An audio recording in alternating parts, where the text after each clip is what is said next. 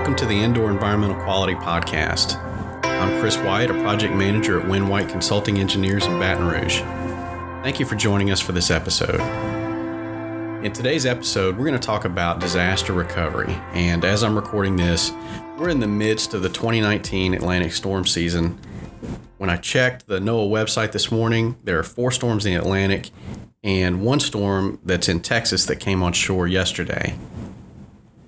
We all know someone who's gone through a flood or a tropical storm or a hurricane or maybe gone through them ourselves. They're not fun.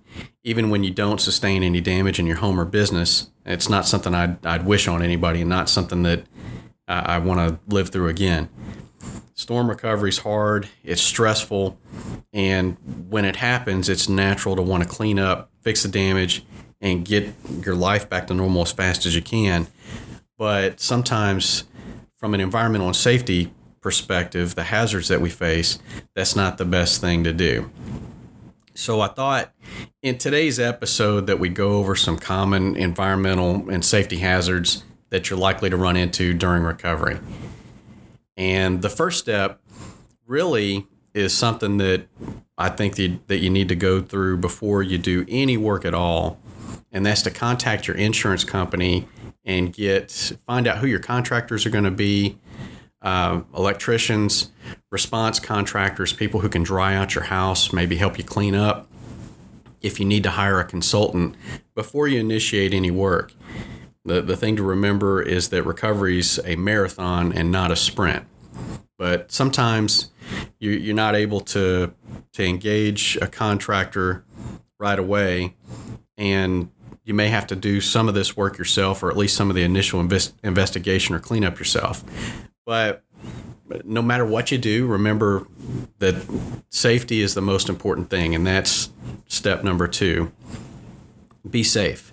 First off, when it comes to entering the structure after a flood or a storm, until you go in and get a look, you don't know what the condition of the site or the, the building or the structure is going to be. So don't go in unless you're for sure that you're going to come out, hopefully, with no injuries whatsoever. Your safety is the most important thing. Uh, you need to worry about electricity. It, if you need to, make sure to disconnect from the, uh, make sure to disconnect the electricity. If you need to have an electrician come out and look at it, you may have to do that. And of course, the problem with that is everybody's going to be busy responding and doing other things. So, having an electrician or a contractor come out may take some time. Make sure to be careful of down wires near your home. Don't go anywhere near them. Watch out for for gas.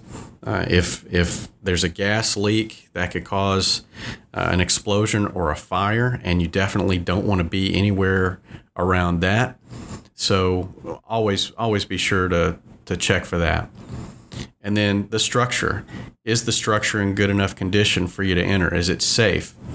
Like I said earlier, make sure that if you're going to go in that you know that all right, I've got a I've got a good clear way in and a good clear way back out. Uh, if if there was a flood, um, or if the if things moved around inside, it, things are gonna things could be upside down for all you know, and you just gotta you just gotta watch it. So um, the other thing is to stay hydrated. One thing about storms is, um, you know, after the storm passes, a lot of times, at least down here in the south, that it gets really really hot and you, usually the sun comes out and stays out after the storm passes and, and maybe you'll get a shower here or there but not enough to really cool things down. Stay hydrated and if you need to wear respiratory protection if you're going to go into an area that has any kind of contaminants that you're worried about.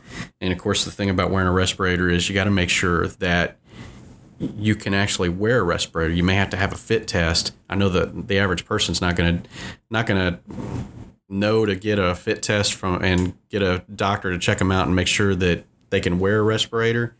But if you're if you're working, that is something that you probably need to do to make sure that you can actually safely wear that respirator and use it. Third step, and one of the most important, is as soon as you can, get the building and all the materials inside dry. Do that as soon as you can. Uh, if you can get dehumidifiers and fans, use those. If you can run your air conditioner, it's not a true dehumidifier, but it's better than nothing. So, as soon as you can, get the air moving through there, get dehumidifiers, fans, get the air moving through there, dry it out as soon as you can. If no power, open the windows and doors, just air the the home or the structure out as quickly and as best you can. Remove wet gypsum board, insulation, and carpet.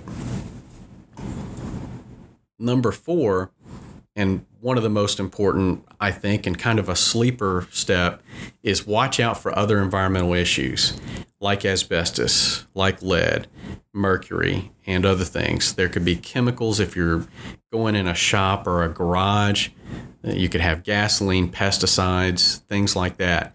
But the thing to stress is if, if there's any doubt about the materials inside a home or a business and you're about to go in and gut out, if it, it's safer to treat materials like they contain asbestos or like they contain lead, watch out for mercury in thermostats and other things, watch out for light fixtures and ballasts and bulbs.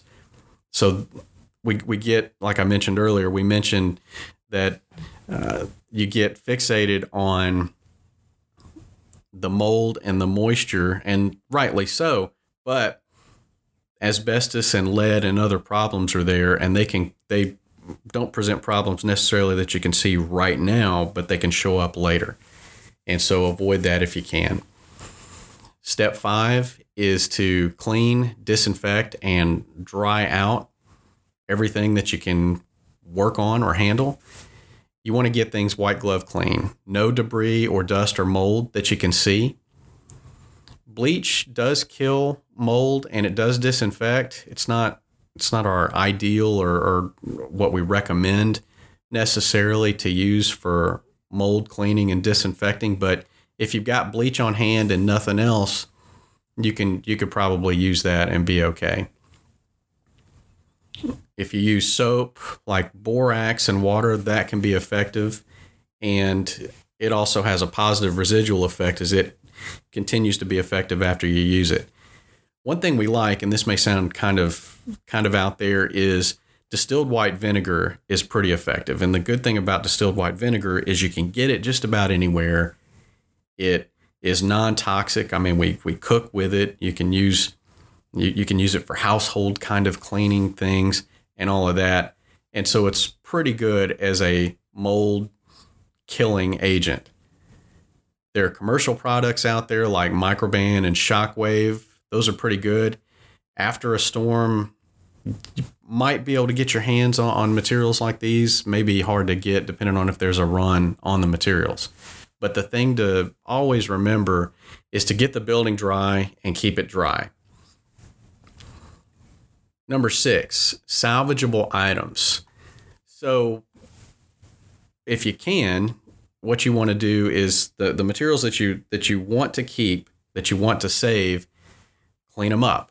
And some things you can you can wipe down by hand and set aside. Try to set aside a clean area where, I guess, a staging area. You call it to as you clean materials where you can keep those materials until you figure out where you're going to put them or are you going to put them back in the house or the business or what are you going to do with them but materials that need a little bit more cleanup you can use a bathtub if you have a, a baby pool or if you have a bucket you can actually use that as a rinsing station for cleaning these materials things like dishes and utensils you can clean those up and should be able to reuse those just fine uh, we saw after Hurricane Katrina, there were a lot of things that people just threw away, took to the curb. That I think if if they had tried a little bit, they probably could have kept them. I mean, people were throwing away things like coffee makers that had been left for a while, where the coffee grounds were still in in the filter in the machine, and instead of just taking that out, dumping the filter and and the moldy grounds in the trash and, and cleaning it and reusing the machine. They just toss the whole thing. And from a response standpoint, I guess that does make sense because the labor and the time, if you're talking about a response contractor, that costs more than just to toss it. But I'm talking about me, and if it were my house, my coffee maker, I know that's what I would have done is I would have just cleaned the thing up and, and reused it because I don't know about you, but I've left the office over the weekend and left the coffee grounds and the filter and the coffee maker and then come back Monday and you can see a little bit of mold down in the down in the bottom of the um, in the filter. So you know just throw it out, clean it, fix some more coffee. So uh, you know that's you're just going to have to kind of use your judgment on some things as you go. As far as clothes, most clothes you probably can just wash and dry, keep dry, and and use just fine. There may be some things if you have some leather goods, they may have some mold that gets on them. Maybe you can clean those off. Maybe maybe so much mold will get on them that you don't want to don't want to mess with it. You're just going to have to kind of on an, on a case by case basis make that determination. As far as your appliances go, this is where it can get it can get tricky. Sometimes those can be salvaged if you dry them and clean them before energizing them. But kind of like the step that we mentioned earlier, electrical safety. And the, the thing about electricity, of course, is you don't know what's going to happen with something until you flip a switch or you plug something in. So if there's any doubt, I'd maybe get somebody to check it out, or maybe it's something that, that discards. And the other thing is, uh, electronics wiring can get damaged if you have a situation where it was brackish water.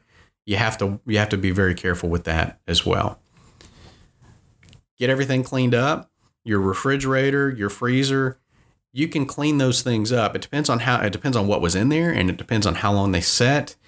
But and if they're gonna if they're gonna function, if if it will work when you plug it in. And so kind of like the coffee maker example, you just have to make a determination on whether you want to take the chance and use it. But just whatever you do, make sure make sure you you try the safest approach possible in reusing it. All right, number seven, mold. And we do a lot of mold uh, mold work, uh, consulting, sampling, remediation design, post remediation, testing and verification, and inspection. If you if you flooded, you had a storm uh, at your home or business, unless someone makes you get samples and, and I don't know, maybe FEMA or if, if it's a FEMA thing or if it's an insurance thing, maybe they would. But sampling is a waste of time for mold. If it if it looks like mold, if it smells like mold, if you think it's mold, it probably is. So save that money on the cleanup, the recovery, and and getting your life and your business back together. Just remember this: there's no good mold to grow indoors. So in that sense, I don't really care whether whether it's cladosporium mold on on a table in your kitchen or whether it's stachybotrys or aspergillus or one of those other kinds of mold because I just know that we're not supposed to have that on on the surface of your table so let's clean it up. So let's skip the sampling part. I would make the same recommendation on how to clean up uh, what to do as far as response regardless of the type of mold. So when it comes to your your house, your your business, the building materials, you want to get the moldy materials out. So if there's if there are materials that you can't clean up, that you can't leave in place, remove those materials and then you'll need to replace those. Check for signs of previous moisture problems or mold. Get the space clean. And when I say clean, I mean white glove clean or black glove clean, however you like.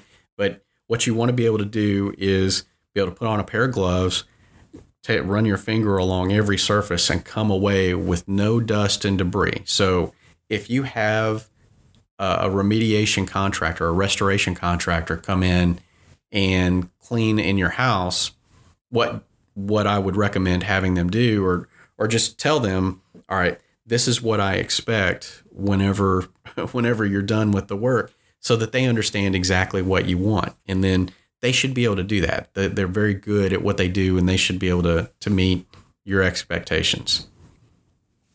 After you've done the remediation, conduct a post remediation verification inspection. I mean, that that's what we call it anyway. A lot of people they, they call it clearance, like with clearance sampling for asbestos, but that's uh, post remediation verification clearance or some kind of validation that the cleanup met what the scope of work for the cleanup and the and the remediation was. Maybe you'll do some sampling after that, but the good visual inspection is the most important part of that. So I'd rather I'd rather see people do that than do a boatload of sampling because the the inspection and verifying that everything's clean, I think gets you further towards your goal than if you just have somebody do a bunch of sampling. Get the space dry, keep it dry, and boy, I, I really don't want to go off on this, but but I might I might not be able to help myself. But if people are running around in your area and advertising that you need a mold free certificate if you have any cleanup to do, it is a scam. Run them off. Don't even give them the time of day. I, I know of no jurisdiction, location, anywhere in the United States at least, where a mold free certificate is required. After the flood here in 2016, there were people that were running around advertising those, and all they were doing was taking people's money. I mean, they'd come in, yeah, they they do a little bit of work, and then they would say, "Well, we're going to give you this mold-free certificate," and there's no way to issue a mold-free certificate that means anything because mold is everywhere; it's everywhere all the time. And these people are promising that they can get you to zero mold, which is impossible. And I'm going to end it there. I, I could just keep going, but it just it got me so aggravated. But it, it it's just a scam, so don't fall for that. And so the last thing that I would uh, would share with you is we have some resources I'll put in the show notes. First off is our tip sheet on response after a flood or a storm. And then we have some resources from Louisiana State University on hazards and threats and how to respond after a storm or a flood, and also some resources from FEMA and Texas A&M. So I'll have those in the show notes so that you can get to those and download and take a look. And so I think that's going to do it for this episode. If you enjoyed this episode, please leave us a review at iTunes or on your favorite podcast player. And to contact us or to learn more about Win White Consulting Engineers, visit our website at www.winwhite.com. Thanks for listening.